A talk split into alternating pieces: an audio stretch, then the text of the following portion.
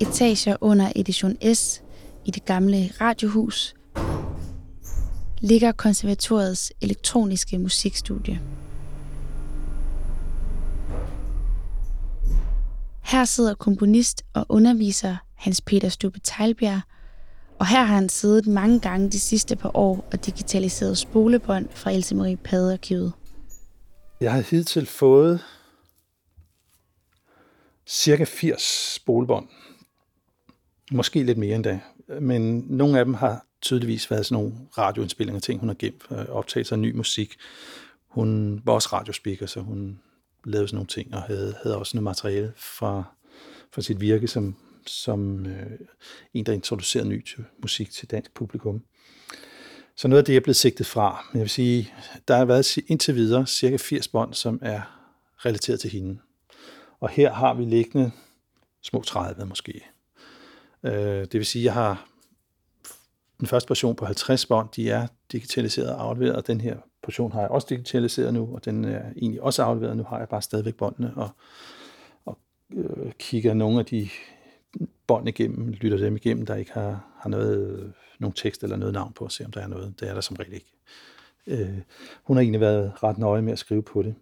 Men alle de her bånd, de kommer altså fra hende selv. Det var hende selv, der overtog dem radioen, ja, de rydder altså op i deres arkiver en gang imellem, og en af de gamle radioteknikere, som kendte Elsa Ripade fra sin tid, øh, ringede en dag til hende og sagde, jeg er så gang med at smide noget, jeg tror, det er nogle af dine bånd, vil du have dem? Øh, ja, og på den måde er de faktisk blevet reddet. Det er, altså, det er sådan helt, øh, det er hængt i så tyndt tråd, at man tror, det er løgn, ikke? Altså, havde han ikke været vaks, så var der røget en container så det er rimelig øh, sådan næsten chokerende oplysninger. Men i hvert fald, her er de bånd. De kommer fra hendes eget private hjem, og det er sådan nogle typiske, øh, de er meget, de er meget karakteristiske. Den, der er en type, som er sådan nogle, sådan nogle hårde, grå kartoner med gul markering på. Det er sådan en rigtig øh, DR-type ting. Dem er der mange af, og sådan har de fleste set ud. Og så er der forskellige andre mindre type. Øh, de kan alle sammen afspilles på den revoks, jeg har stående her ved siden af. En professionel model, som konservatoriet har haft i 25 år, plus et helt studiesetup til at køre det med. Og her kan jeg digitalisere det, det vil sige overføre det fra spolebånd til en digital form, hvor det ligger på computer. Øh, når jeg får båndene, så får jeg bare de der poser, og lige nu har jeg om lidt over 35 bånd liggende her på et bord. Jeg har sorteret dem lidt. Og det er helt tydeligt, der er sådan nogle øh, forskellige typer bånd. Der er nogen, som virkelig kommer fra, fra Danmarks Radio, som er deres de båndtyper, de, de brugte. Og det er meget svært at vide, hvad der er, mm, altså hvad man vil i dag sige, et, et masterbånd. Det står ikke markeret på. Øh, de, de havde ikke nogen rigtig teknologi for de der bånd, så det, vi ved aldrig rigtigt, om det er en master eller en kopi. Øh, så jeg må bare gå i gang og, og, og se, hvad, hvad der dukker op, og så, øh, når der nogle gange er flere eksemplarer omkring de samme værker, så tager jeg selvfølgelig det hele, og så kan vi altid diskutere, hvilke versioner der er bedst og sådan noget. Tit og ofte er der små noter stukket ind i kassetterne, og det er rigtig sjovt, fordi der står sådan nogle spøjse ting. Der kan være øh, noter, øh, sådan små kommentarer til hende selv om mixarbejdet, eller specielt hvis det er materialbånd, eller hvis hun synes, at en overførsel ikke er så god, så skriver hun det faktisk også. Den her er mindre god, eller det her er en god overførsel. Og den, hvis man lytter på det her minut, så kan man finde det sted, hvor det er et referencepunkt, hvor, hvor volumen kan justeres efter. Så det, det er sådan et, øh, sådan et sjov, sjov puslespilsarbejde. Der er jo dukket rigtig, rigtig meget materiale op. Værker, vi ikke kender for det første. Og øh, en ting, der er gået op for mig, det er, at altså, vi skal have nogle flere kategorier, værkkategorier på banen øh, om, omkring hende. Altså, radiospillene er en meget, meget, meget stor kategori i hendes øvre hørespillene. Øh, de elektroniske værker er selvfølgelig uomtvisteligt vigtige. De er kernen i, i, i hendes øvre, men der er også instrumentale værker, og der er også nogle værker for instrumenter og bånd. og nogle værker, som er for børn.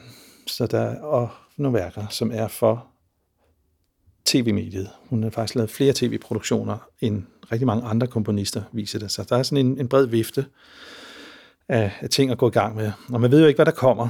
Nogle af båndene er svære at læse, hvad der står på, men øh, jeg synes, jeg har efterhånden fået, fået tykket mig igennem det. Jeg dokumenterer alle bånd og tager billeder af alle labels og sådan noget også sideløbende. Og ellers så går jeg bare i gang. Øh, vi har noget her, der hedder næsehornsfuglen. Den er rigtig, rigtig sjov. Øhm, og den her kan jeg nok ikke læse. Vi har en, der hedder her cayenne peber. Ja. Og skal vi se, det de andre. Så har vi nogle et gammelt værk her, der hedder Eventyr, Trylleringen fra 1955. Og det her var i hvert fald noget, jeg ikke overhovedet kendte til, og det for andre heller ikke. Men 1955, det er formodentlig det aller, aller første værk med elektroniske lyde i. Det er meget diskret, skal, skal jeg helt så fortælle, men øh, det er tydeligt, at hun øh, eksperimenterer og gerne vil undersøge den her genre. Der, har, der, der får hun altså taget hul på det. Og de er før, de er et par år før de berømte udgivelser med syv cirkler og øh, en dag på Dyrehavsbakken. Se, der ligger Glasperle spil 2. Den er, den er kendt, fordi den er, har været ude. Og her ligger Drømmejørn. Den er ikke kendt. Cayennepeber er heller ikke kendt. Og Maria, det er heller ikke øh, udgivet. Og det var drømmejørn. Lad os prøve den her.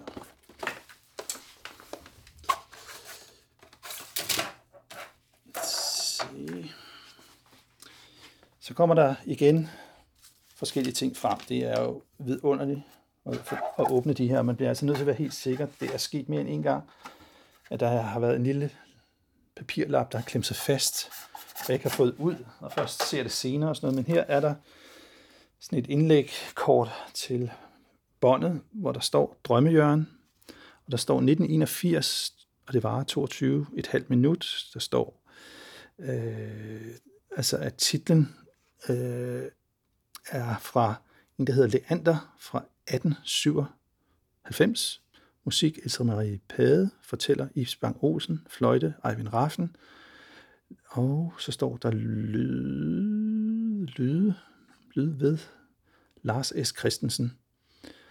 Og så er der en lille angivelse, det er også meget fint, mål styrken ved minut 18, et halvt, 18,30, der er max, det maksimale udsving. Og det er jo meget fikst, altså det er, en oplysning, der er rigtig vigtig, når man har med analogt udstyr at gøre, fordi der er ikke nogen måder, vi kan være sikre på, hvor, hvornår, bliver det, hvornår er det kraftigste. Og det er også i digitaliseringsarbejdet en, en rigtig god oplysning. Så ligger der ved siden af en lille dags dato, og, og der, den har været på 750 kroner, og den er underskrevet af, i hvert fald står der Christensen, men jeg tror, det må være den Lars Christensen. Altså, det er nok nogle nogle optagelser, redigering af lydeventyr, står der. 10 timer af 75 kroner. Så han har været lydtekniker for hende på produktionen og arbejdet med, de, med forskellige lydoptagelser. Og det er jo meget, det er jo meget sødt, øh, at, at den stadig ligger der. Men det fortæller også en lille historie om, hvordan hun finansierede sine ting.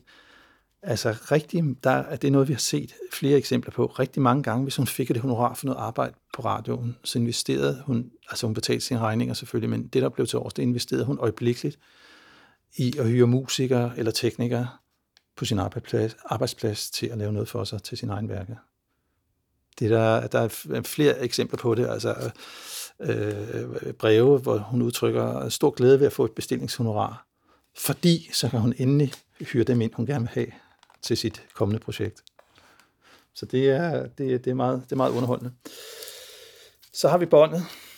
Båndet kan kun sidde på en bestemt måde på båndoptageren, og derfor skal det, skal det over her på, på den venstre spole. Jeg klikker det på her, prøver at få det til at komme ind. Sådan. Fast. Og så er der et grønt stykke på båndet.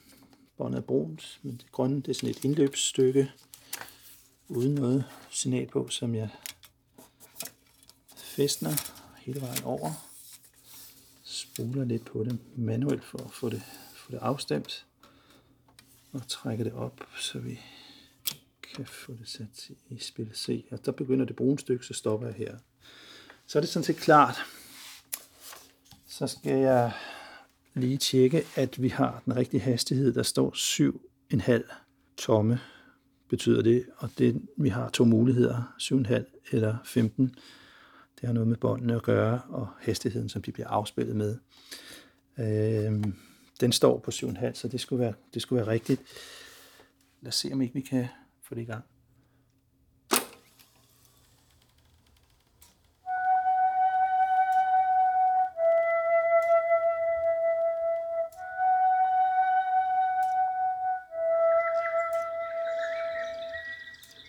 Drømme, I et lille hus, som lå halvvejs oppe på bjerget, et kvarters vej fra landsbyen, boede den unge bondesøn Jørgen alene med sin gamle far. Altså, jeg er ikke personligt særlig glad for den der med Teknobedste. Den er, den er velment, det er jeg godt klar over, og hun har heller ikke øh, selv opponeret specielt imod det. Øhm, men den er, ikke, den er ikke sådan helt retvisende øh, i forhold til, hvem hun er, og hvem hun blev øh, som kunstner, øh, fordi hun er så meget andet end techno. Altså, øh, teknomiljøet har taget hende til sig, og de elskede hende, og hun elskede dem. Det har været gensidigt, det, det er en super sød historie, og det, det har været godt, at hun fik sådan en revival. Men der er rigtig meget mere, som, som skal fortælles og som skal graves ud. Og det kommer til at hænge sammen med det her med hendes virke. Altså, hvor skal vi egentlig lægge hende? Pioner, avantgarde, øh, moderne komponist. Hun har været nysgerrig. Hun har været eventyrlysten. Og hun har været undersøgende. Men er hun rigtig avantgarde? Altså, hvad er, det, hun, hvad er det, hun gør, når man hører på Drømmejørn fra 81? Det er i virkeligheden meget, meget tilforladeligt. Det er meget nemt at høre på for os i dag. Elektronlydene stikker ikke ud som sådan et øh, mystisk, øh, kontemporært udtryk. Det er alt sammen underordnet fortællingen, og en meget lineær og nem forståelig fortælling. Så øh, jeg, jeg synes, man skal skælne og sige, at man kan godt være original, uden at være avantgarde. Hun er original. Det synes jeg, og det vil jeg øh, altid hævde, også i sine senere værker. Det, hun, det forsvinder ikke fra hende. Hun er en original kunstner med et eget et eget ståsted, men avantgarde. Hendes udtryk er ikke radikalt i den forstand. Hun er ikke øh, en, på den måde er hun ikke ude på at, at konfrontere os med noget ukendt, som aldrig hørt før. Det var hendes indre stemme, der førte hende til de her ting, og, og, og det gør hende original, synes jeg.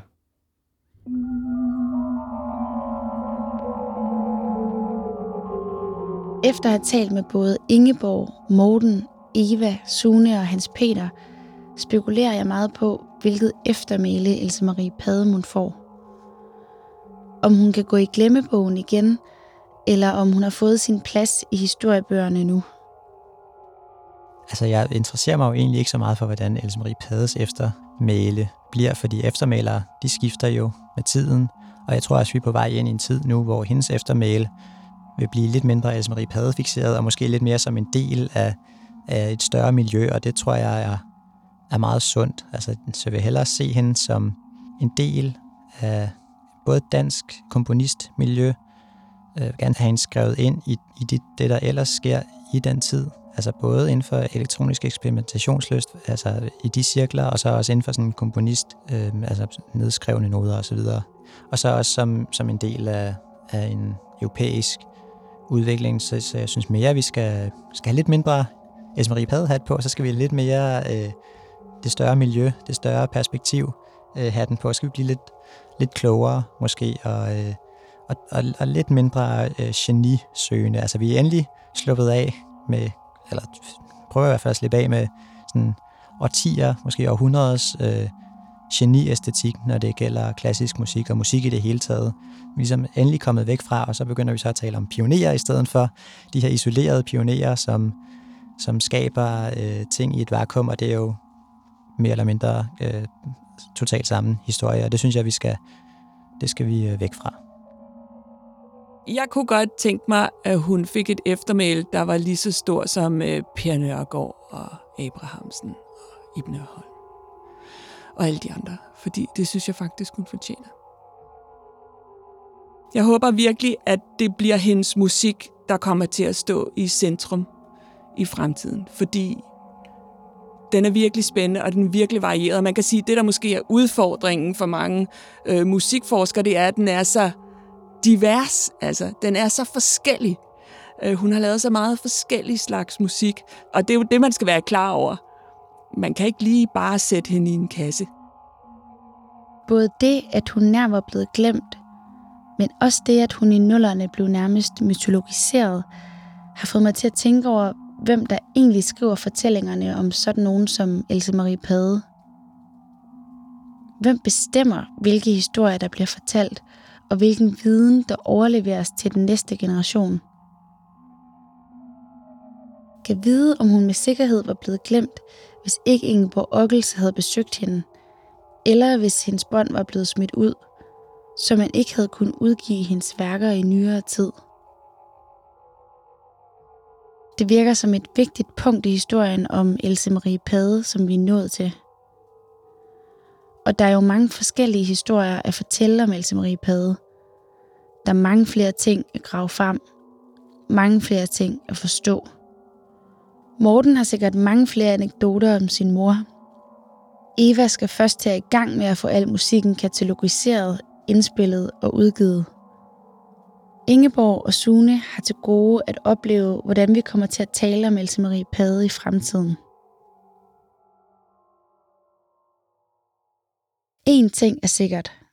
Der står stadig en kæmpestor papkasse med en masse noter, breve, skitser og færdige Else Marie Padeværker i, som mangler at blive opført i en koncertsal, indspillet i et studie, udgivet på CD, LP, Spotify osv., så folk kan lytte til dem opleve dem og få et forhold til dem. Men mens vi venter på alt det, vil jeg gerne invitere dig med ned i papkassen.